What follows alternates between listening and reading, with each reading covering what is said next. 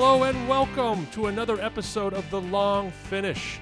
I am your host, Tug Coker, and here with me, as always, is my wife and co-host, Kathryn Weil Coker. How are you doing tonight, Kathryn? I'm so happy to be here. How are you? You know what? I'm really, really good. I'm back in town. Spent the weekend in Mexico, uh, checking out Cabo for the first time, which was pretty cool. Um, but I'm back. Back to hear a little bit about what you were up to. Let's just say thank God you're back. Yes. Okay. Great. Well, let's let's put a let's put a pin on that and come back and hear about that. Uh, and just say a couple things. Everybody, thank you to those who are joining us for episode six. Right. Episode Yep. six of the podcast, The Long Finish. This is the first one that we've taped where we've been live, where we've been out in the world. So thank you to those who've been with us along the way and those of you joining us for the first time. Um, we're a podcast, The Long Finish, which is run by Kathryn and myself, who are a husband and wife team who also own and operate Esther's bar, Esther's Wine Shop and Bar. Yeah. Get that name right. and we also have two small boys, and we're trying to keep our marriage alive and spicy, as I said off camera. Keep it spicy. It's very um the We- mask. that we get tacos. That's how we keep it spicy. That's just you reading that uh, dragons love tacos that we read every night. Um, but it's spicy. Is, I think Jim Jim Carrey did that in the mask. No, maybe he just did. Somebody stop me. Yeah, I remember. I don't think it was spicy. I don't know if I actually saw the entirety of the mask. I don't think I saw any of it. I just heard everyone I knew quoting it for like two years. Were you a Dumb and Dumber person? Not really. Really? I'm so sorry. I just like romantic comedies. I, I, I, I Well, I know that. yeah. You know, I was stuck in When Harry Met Sally just on repeat for years. Everyone who knows Kathryn knows that When Harry Met Sally is her favorite movie of all time. And now, thanks to Jasper, who actually did the art for our podcast and is amazing, did a collage kind of of the scene in When Harry Met Sally when Harry picks up Sally and they drive to New York. Can you And quote? now- Can you quote a line from that scene? Just right off the top of your nog. No. Can you quote any? What's your favorite line from When Harry Met Sally? Have you ever seen the movie? No. I'm terrible at quotes. You ha- I know for a fact you'll be quoting this immediately. I will, but you put me on the spot and I am really awful at quoting movies. Quoting anything, in fact. ten minutes from now, you're gonna you're gonna just blurt out. When you find the one for the person of your life, you want it to be started as soon as possible, or whatever that line I is. say that one all the time. yeah. Which, Or which that men and women can never be friends. oh now they start flowing.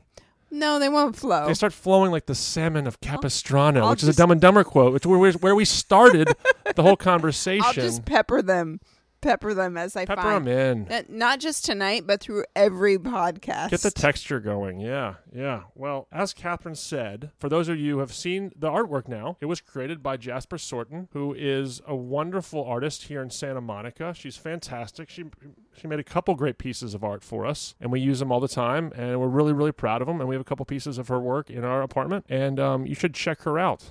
Oh. She also did the really cool drawings that are in Esther's wine menu. And she did the drawing that's on our little wine bag that we have at Esther's. And she does our chalkboard. She does a lot of art around the shop, too. She's insanely talented. And I also want to give a quick shout out to a friend from Fredericksburg, Virginia, who had a band called the Light Footwork. His name is Jay Underwood. Went to Stafford High School a few years younger than me. Lives up in the San Francisco area, and um, I loved his band when they were playing in the 2000s. And when I was looking for some music to start the show, he just gave me carte blanche with his catalog and said, "Please use my music if you felt like." I gave him an idea of a Beatles song off uh, the Magical Mystery Tour. There's a song that I really wanted to play, and he's like, "I think I have something." That is so cool. I didn't Yeah. know the story of that. Yeah, I said, "Hey, man." I'm thinking about this idea. Do you have anything, or could you put this together? And he's like, I actually think something from my catalog could work. And if you find something you like, you're free to use it. So the music that you hear is from the Light Footwork. Our boy uh, Jay Underwood. Uh, shout out Jay. Thank you so much. Thank you so much, Jasper, for um, helping us uh, look and sound so good. So, a couple things I want to uh, start with tonight. As always, we tape this show after the kids go to bed. I would give tonight's bedtime a solid three and a half. So not good. No, babe, not good. And tell me why. Well, First of all, I didn't do anything. That's what you're going to say. it was not related to you. It, this is related to both kids have been sick. Okay, both the three-year-old and the almost one-year-old have been sick for almost a week, and so the three-year-old was so tired he didn't want to take a bath. Then he took a bath, and then he went out to go to the bathroom, but he didn't wipe his bottom. He had to go back in the bath. We had to drain the bath. Then we I had to then take a shower to with take a him. Shower. We had to Yeah. uh, take all the toys out to like now we have to wash and sanitize the toys. He was upset about it. It you know then the baby is crying because he now can get he has a little seat that he sits in in the bath which is really cool and safe except that now that he can stand and get out of the seat. And so he's upset that I'm making him sit in the seat but it's the only way that they can really do the bath together right now because he's too small so that was hectic For me, as uh, um, I was in Mexico for the weekend for a wedding and missed the kids, missed a lot of the bedtime, so I got thrust back into the fire a little bit. So I, I agree with you; it's kind of difficult just to get back into that rhythm. Main thing I'll say is the last few weeks have been tough because kids have been sick, and it's just been hard. It's just been hard. Like so. Anyway, um, And I, I want to add this too because we always talk about the bedtime, but I swear every time we do a podcast, the night after always stinks. The kids are getting up all night long. I don't know why. Like they sense that, oh, mom and dad, I don't know, we're doing something special without them or something. I don't know. But the night after always stinks. And then we forget about it by the following week. So it's like, that's fine. But It's totally true. You guys are just getting a, a small window into the difficulties of our nights, but the reality, I- and I'm, I'm being dead serious. This has been one of the hardest years of my life, just because my I'm a creature of habit. I like ritual, and my rituals, my my routines have been blown into oblivion by a second child, and I cannot get back on course. And so I'm so excited to see this kid, the youngest kid, almost become a, a real person. it's like uh, Pinocchio turning into a real boy here, so that I can get some semblance of, of my life back. Well, before we had this sickness problem, he was just on the verge. Like he had a whole week where he actually slept through the night. At 11 months sleeping through the night, which is like crazy. I mean, most kids hopefully do it way sooner than that. Bo did at 4 months, but it's been a long journey, and once we get there, it'll be great. Like you said, it's one thing after another. Now he's starting to uh, he's teething, so he's dealing with that problem. I mean, last last week alone, I spent um, a, two nights um, on an air mattress, one night on a couch, and one or two nights in our uh, our three year old's single bed. So I'm not spending much time in my own bed. It's not because we're getting not getting along. We we are, but um, there's a three year old that runs in in the middle of the night and basically kicks me out. Last night he ran in and he goes, Mom, my favorite dinosaur is Triceratops. I'm like, okay, honey. Are you tired? Yeah. Okay, good night. That's something you got to know at 2 a.m. You have to know that stuff. To know that. I'm a Triceratops guy. I was also a Stegosaurus guy. So, I mean, the Velociraptor was made very popular with, with the introduction of Jurassic Park, but I stay true to the traditional favorites. Well, that's enough children talk for the night. Um, Moving on to just- important just know that now. it's been it's been challenging for us. Some people say, "Hey, you know what? The first one was is trouble. The the the second one is bliss." We're we're probably the opposite. we had a, first a unicorn, then a dragon. So let's talk about some wine that we're drinking tonight. I am so excited that we're drinking this. It's unbelievably refreshing. We had to open this when we made our dinner right after the kids went to bed. We didn't eat with them tonight. This is the Monte Rio Cellars Dry White Zinfandel 2018 from California. White Zinfandel, you say? White Zinfandel. White Zinfandel is another term for rosé. It was um, actually created by Sutter Homes That's amazing. in the 70s. Um, I think it was by accident, actually. And it can be sweet or dry, but it's Zinfandel, which is normally a red grape that produces kind of intense, spicy red wines. And it just sits with the skins for a short amount of time. And then that juice is just slightly colored. This is kind of a I don't know, ballet slipper pink or salmon. And then uh, you have a rosé. It was made very popular in the 70s and 80s and still popular. My my grandmother used to drink one every other night. When she wasn't drinking Merlot, she was drinking White Zin. And that is a great segue into the bigger topic that we want to discuss for the evening, which is, as I've said many times, Catherine is the wine director for the Rustic Canyon Restaurant Group here in Santa Monica, California. But I want to discuss tonight the idea of creating a wine list for a new restaurant. Well, in other episodes, probably talk about the experience of building out Esther's. But what I'd like to talk about is the creation of the wine list for the latest restaurant that you were involved with, which you were involved, which is Birdie G's. The creation, the dream, the invention of the great J- chef Jeremy Fox, and you have been able to work with him on a couple different projects. And so, I'd like to hear more about how you think about um, opening a restaurant um, with regards to the wine and the wine you're bringing in. I'm super excited to talk about it because it was such a work of passion. It was such a heartfelt endeavor. And I've had the opportunity to do the wine list for several restaurants Milo and Olive, Cassia, Esther's, Tallula's. But this is the most recent and it was the biggest one that I've gotten to do. And it was also probably the most personal other than Esther's. So when I'm thinking about a wine list, the first thing I think about is the philosophy of the group, which is the, my own philosophy as well. So I think about wines from small producers, wines made by people, ideally families, not banks, and wines that come from vineyards that are farmed responsibly mindful farming, ideally organic, ideally biodynamic, totally ideally even beyond that, but at least responsible farming. So all of the wine lists fall under that philosophy and each has its own personality depending on what the chef wants and what the cuisine is. So for Birdie G's, Birdie G's is such a personal restaurant to Chef Jeremy Fox an amazing chef. It's kind of what inspired him to cook, which was his grandmother, Gladys. That's the G in Birdie G's. It's growing up in Cleveland, Ohio. It's spending some time in the South. Then it's moving to California and having that access to produce. It's working at Manresa. It's working and opening Ubuntu and having the Michelin star vegetarian restaurant in Napa. And then it's coming to LA and having this next phase of your life, all of that wrapped into a restaurant. I think a lot of it has a heart in Midwestern cooking. There's meatloaf on the menu.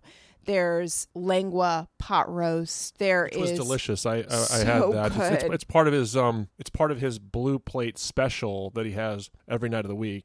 So it's a really vast menu. It's really rich. There's feels like a lot of like regional American food, but also things you've never heard of. Very exciting. The menu is itself, the paper is so big. And when I was looking at it thinking, wow, what do they want from the line wine list? I thought probably something where guests don't have to ask quite as many questions because they might have a lot of questions about the origin of different items on the menu.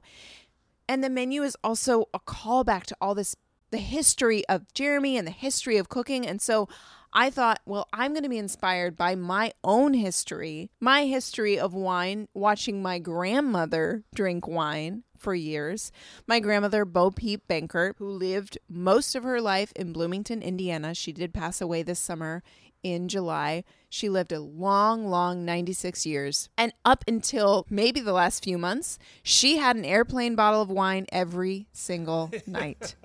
Her fridge, the door of the fridge was just full, stacked. She was keeping Sutter Home in business.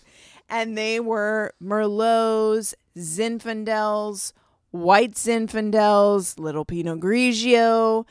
Not much of a Chardonnay drinker. And occasionally, if we were at a Italian restaurant, she might have a Chianti. I said that with a kind of an accent, but she didn't really have one. That was funny. Um, so it was inspired by her. Let's do a callback to these grape varieties and these kinds of wines that people are really comfortable with. And let's call out the categories on the wine list so people feel super comfortable. Like, I only drink Chardonnay. Come on, we all know that person. I do love Merlot. God, my grandma loved Merlot. She put ice in it too. And there's a whole section for red wine that's cold. I, I don't necessarily suggest putting it on ice, but hey, if you want to, fine. Ideally, just cold. And the, the, the I do love Merlot is an obvious direct reference to the Sideways movie, which kind of we both agree did set back the varietal Merlot several, if not a decades. Unbelievable. Merlot is pretty easy to grow. It's forgiving. It's friendly. It is so unpopular. I mean, it's not expensive to grow compared to Pinot Noir, which is so finicky, as we also learned from Sideways. That being said, I encourage anyone to find a great Merlot for $30 because you get so much for your dollar. Unlike Pinot Noir, where like it's so popular, it's really hard to find a great Pinot Noir under $30. It's hard. And that's one thing that you are passionate about, which is um, what do you find value in great wines? We both love Pinot, but we know it's difficult to find Pinots of great value because they're they're they're finicky. They're also in demand. Exactly. Very popular. So, where can you, just like anything else in a market, where can you find an inefficiency in the market and find something of value and find something, in this our case, delicious? So, you did it, you went on a quest to find some great Merlots and bring that back to popular culture, so to speak. There are great Merlots in California. There are also some really great Merlots from Italy in northeast in Italy in Friuli. Some great Merlots. Didn't know that. There are also great Merlots hopefully you know this, Right Bank Bordeaux. That's the origin of Merlot. Saint Emilion, like that's mostly Merlot. So it it does have a historic importance and also continues to produce amazing wines. They just don't get labeled as Merlot. So anyway, the list was really organized by styles of wine, something that people f- felt really user friendly. The um, wines by the glass are divided by what you eat with them. So with fish, it's the white wines. With um, meat, red wines. Um, and then there's a sparkling section. And with each section of Wines by the Bottle, there's a little section called Natural and Fancy Free What the Kids Are Drinking. So that was Jeremy Fox, Chef Jeremy Fox said, he doesn't drink a lot of wine. I don't know a lot about wine, but I feel like this natural wine thing is a thing. And I'm like, it is a thing. It's a thing. So, what if we still have this really traditional and user friendly callback wine list, but then we have this little section for like, hey, here's some fun. Here's something different. And those wines end up being less expensive. People have to kind of go out on a limb to try them and it's really fun. That that parts of the menu has been really flowing. I will say, not to be obvious, but of course, all the wines in each section, even like the Pinot Grigio love, they're all producers that I really believe in. Fine wine producers, producers that fall into the philosophy that I was talking about at the beginning. They're smaller producers. They have their hands in the farm and they're doing responsible farming. One one change, one slight change that I think that you've done differently at Birdie G's than I haven't seen at any of the restaurants um, for which you've worked or been associated is I know you have a passion for grower champagne, but this is the first time you brought in some bigger house champagnes. So, can you comment uh, or want to talk about why you decided to do that for the first time? Yeah, I there's Krug on the list and there's Dom Perignon, the houses that I think are doing the best as far as big houses. And when we were talking about the restaurant from the beginning, we were imagining this place that would just be kind of an iconic Santa Monica landmark and that place where you want to go to celebrate the best night of your life. And sometimes you just want the fanciest of the fancy, and sometimes that's Krug. And so that's on the menu there. So we have the big houses, and then we have a whole section that's called growers, and then we have a section called pink for champagne. So it was kind of fun to call those out and um, to have a place to showcase those in our restaurant group. I will also say, I want to mention that the restaurant will be nothing, and this wine list would mean nothing without Birdie G's wine director, Aaron Day.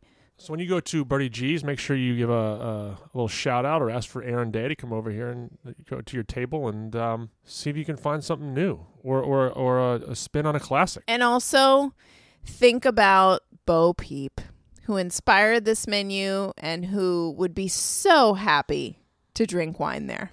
It's very true. Bo Peep was very near and dear to my heart as well, and um, it's it's great to think about her every time that we go to Birdie G's. I do have one other question about the the wine list, then we'll move on, which is just the size. It's the biggest wine list that you had to create. True. So can you, t- I don't know, talk to me about why or how you put together a list of what 250 Yeah. wines? Over 250. Yeah. So how, how does one go about doing that? I mean, that's a that's that is a time consuming and just important task to figure out the right balance. The right balance in terms of categories, the right balance of budget. That's a huge factor. Um, lucky for me, what I had in this case was all the other restaurants and their cellars. So I was able to pull a few special things from each restaurant to populate the wine list at Birdie G's with some older vintages, some special wines, and that helped fill out the list a little bit. So not everything was current vintage, and it made the list more interesting and a little bit deeper that was really special. But 250 wines just takes time. I mean, it's ama- it's amazing. I you know, it's I I, I just want to say I, I remember watching you work so hard to put these lists together because not only are you running esters and and you know trying to keep our family alive, but you're also putting this 250 bottle wine list together, and um, it it, it, uh, it broke you down a couple times. It definitely did. I, I get very obsessive. Should it be this wine or this wine? And no one cares. I'm sure they don't. But I would be deciding what about this one? What about this one? Which one should win this particular $60 light white spot? And that's tough. And you talk about the decision making of like agonizing over which wine to choose from. But one thing, this is the first time you've done this at any restaurant that you've worked with, which is you're out to sort of uh, split, open the bottle. You That can open is- a bottle yes. and try it, and then you can try another bottle if you want. Right? That's a cool program, and I that think over half the wines, probably two thirds of the wines, you can get the half bottle of. You can get just a carafe of the half bottle for a different price. It's amazing because then you're able to try two different wines and you still get the experience of opening a bottle that you choose, not that just our selected 20 bottle by the glass list. It's really opened up the menu, allowed people to try new things, allowed for more pairings, which is so fun. It becomes user friendly and not and less intimidating. I don't know. It's always exciting to hear how people put together a project, and the idea of putting together a project of how do I bring in 250 wines is interesting to me. And um, one of the wines that you brought into the restaurant is the white Zin we're drinking tonight. Exactly. It's by the glass. And also, there's a whole little section of the rose section that's just white Zinfandel. And there are producers, current, thoughtful producers, making rose out of Zinfandel that's fine wine that's not your grandma's white Zin. And that's what we're drinking tonight. This white Zinfandel, Monte Rio Cellars, is a project from um, Patrick Cappiello and Pax Mahle. Patrick Cappiello is arguably the best Somm in New York, maybe the best Somm in America, one of the best. He's done tons of wine lists for really amazing restaurants. He's been a restaurant partner. He's done everything, kind of. He's the Somm to know. And Pax Mahle is a very experienced and thoughtful and exciting winemaker in Sonoma. And they partnered on this project. The kind of the idea is like old school, new school. So kind of a nod to the old school of like White Zin, but new school winemaking philosophy. So lower intervention, a dry wine, a fine wine, a quality small boutique wine, not a commercial wine. Which is like a perfect fit for Birdie G's and the it's perfect. It's like of what you're this is the wine that ins- one of the wines that inspired that list. And I don't know about you, but it is a hot night, and this is the most refreshing wine. It's dry. It's got this like rhubarb and I don't know, red strawberry, red berry kind of just light fruitiness, but mostly just refreshing. And it's got a little texture enough so that the acid is kind of in balance with the texture.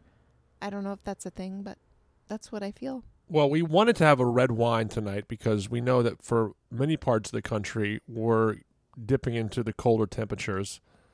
However, in Santa Monica today, it touched 90 degrees. It was very warm. 94 in my car. 94 in Kathryn's car for those scoring at home.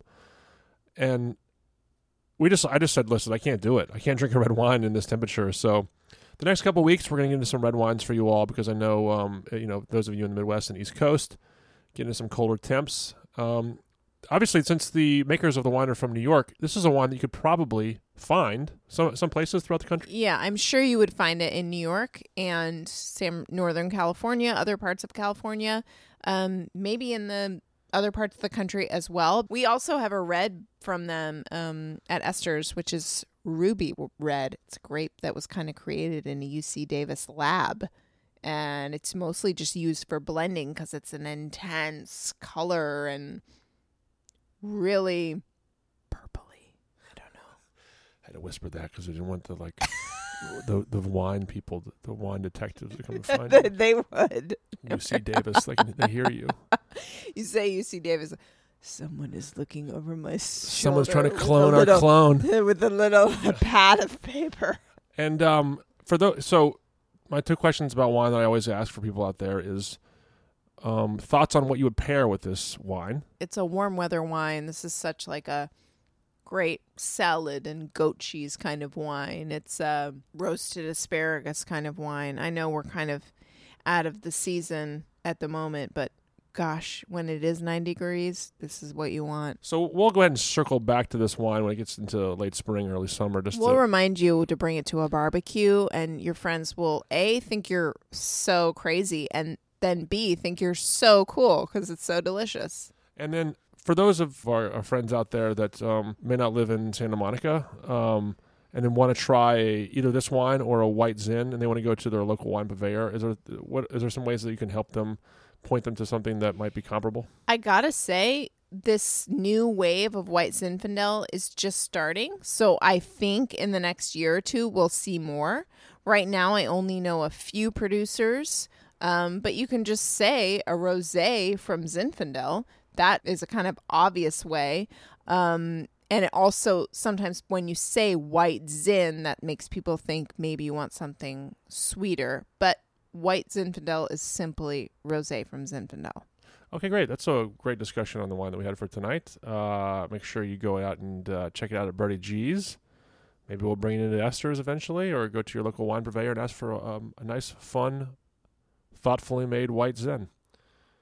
Okay, so let's go ahead and move to our final portion of the night, which is always what is inspiring us this week. I'm going to go ahead and go first, and it's because I went and saw a great concert a few weeks ago at the Ace Hotel down in Los Angeles in downtown LA. Her name is Brittany Howard. For those of you who don't know her, she is the lead singer of the group Alabama Shakes, and she has a new album out called Jaime, and this album is phenomenal. I know, as I said to you in a previous podcast, I love to talk about music. I love to go see live shows. I'm going to do it a lot. This performance was impeccable. It was amazing to watch. It brought in all different types, uh, demographics, ages, races. It was so inclusive and so fun.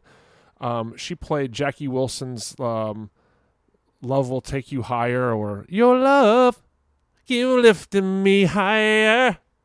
Oh, that's so fun. Was that amazing or what? Yeah. Shout out to uh, give, give me a shout on Instagram or Twitter if you like the way that I sang that uh, little two bars right there. Um, but uh, she sang that song, which is incredible cover.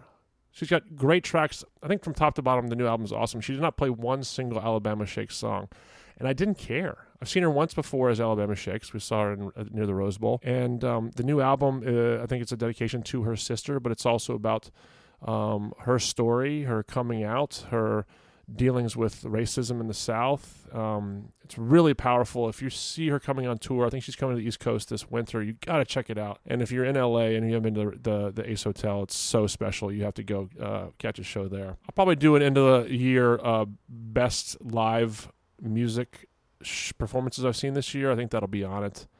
Um, but if you're out there, uh, go cop the new Brittany Howard album, Jaime, and try to catch her on tour. It was really inspirational and really special to me.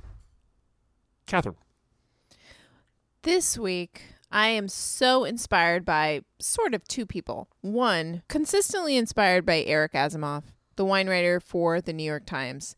I think he's thoughtful. I think he has good recommendations. I think he feels really authentic and he bridges the line between very current, going with the trends, and also respecting the tradition and the history, and also kind of bridges the gap between old guy wine drinker and new gal wine drinker. He's everywhere in between and embracing all of it. And he's doing a four part series on climate change that is necessary, important, and educational. His second part of the series is um, focused on Mimi Casteel, and she is my other inspiration. I had the chance to meet her a few years ago at a lunch at a friend's house, and then last year she came to lunch at Esther's. I love her wines. She is the biologist, winemaker, farmer, and mother behind Hopewell Wines. She is the daughter of the founders of Bethel Heights Vineyards, which you may have heard of. Um, she no longer works with them, but she did for many years. And Hopewell Wines isn't far away, but she's really focused on changing the game for her vineyard and setting a new way, a new peak, a new dream, a new standard for farming, I think, in Oregon and in the world at large for winemaking. She's practicing regenerative farming, which means that she doesn't till, she doesn't irrigate, and she encourages habitat, which is kind of she encourages wildlife to live and create a like ecosystem beyond just grapes in the vineyard. It's insanely inspiring to listen to her. I only understand about 40% of what she says. Uh, that was at the lunch last year that I had with her. And also, um, you can tune in and listen to her on one of my favorite wine, wine, wine podcasts by Levi Dalton. I'll drink to that. She was on this summer, I think in July, um, on that podcast, and she's incredible. But I admire her and I'm inspired by her because she is going out on a limb and doing something daring and she is changing the world with the way that she's farming. And I am inspired. Well, that's awesome to hear. And I know that um, farming is a topic that you want to do on a later episode. So we'll make the time to I'll make the time to study up, and I'd like to hear more about your thoughts and what people are doing. It's very cool. Absolutely, and maybe we can try one of her wines. I would love to try one of her wines. It's a really important topic, and um, I'm looking forward to that one. So, all right, that does it for this episode of the Long Finish. Thank you so much to everyone out there. Uh, for those of you listening to us, staying with us, just joining us for the first time. If you have the opportunity, please go to your favorite platform and rate review, subscribe to the show. The ratings and the reviews and the subscription really bumps up our uh, visibility on these platforms. So if you would be so kind as to do that, rate us five stars. We would be so appreciative, and we'll keep doing this for you. We're excited to keep doing this uh, every week, bringing some new thoughts and ideas from us and new wines out there to those who may have not have heard of these. And um, I don't know, it's been a lot of fun. Let's keep it going. So, Kathryn, where can they find you on social media? You can find me on Instagram at Kathryn Weil Coker, on Facebook, Kathryn Weil Coker. Uh, where can they find the long finish? The Long Finish on Instagram, The Long Finish on Facebook, and TLF Pod on Twitter. That's been decided. Kathryn and I were looking through a couple different Twitter accounts. We landed on TLF Pod on Twitter. That's at TLF Pod. Each week I'm going to post the description of the episodes, the bottles of wines, uh, pictures of the bottles of the wines that we're drinking, uh, some behind the scenes stuff. So make sure you check that out on Twitter. Uh, we, there's also the longfinish.com, and I am on Twitter and Instagram at Tug Coker. So check us out and support uh, the, the home team. And thanks again for rating, reviewing, and subscribing to our show. So that's it for tonight. Looking forward to do another episode next week. We promise to get a couple red wines in for all of you. And um, have a great week. And until next time, happy drinking.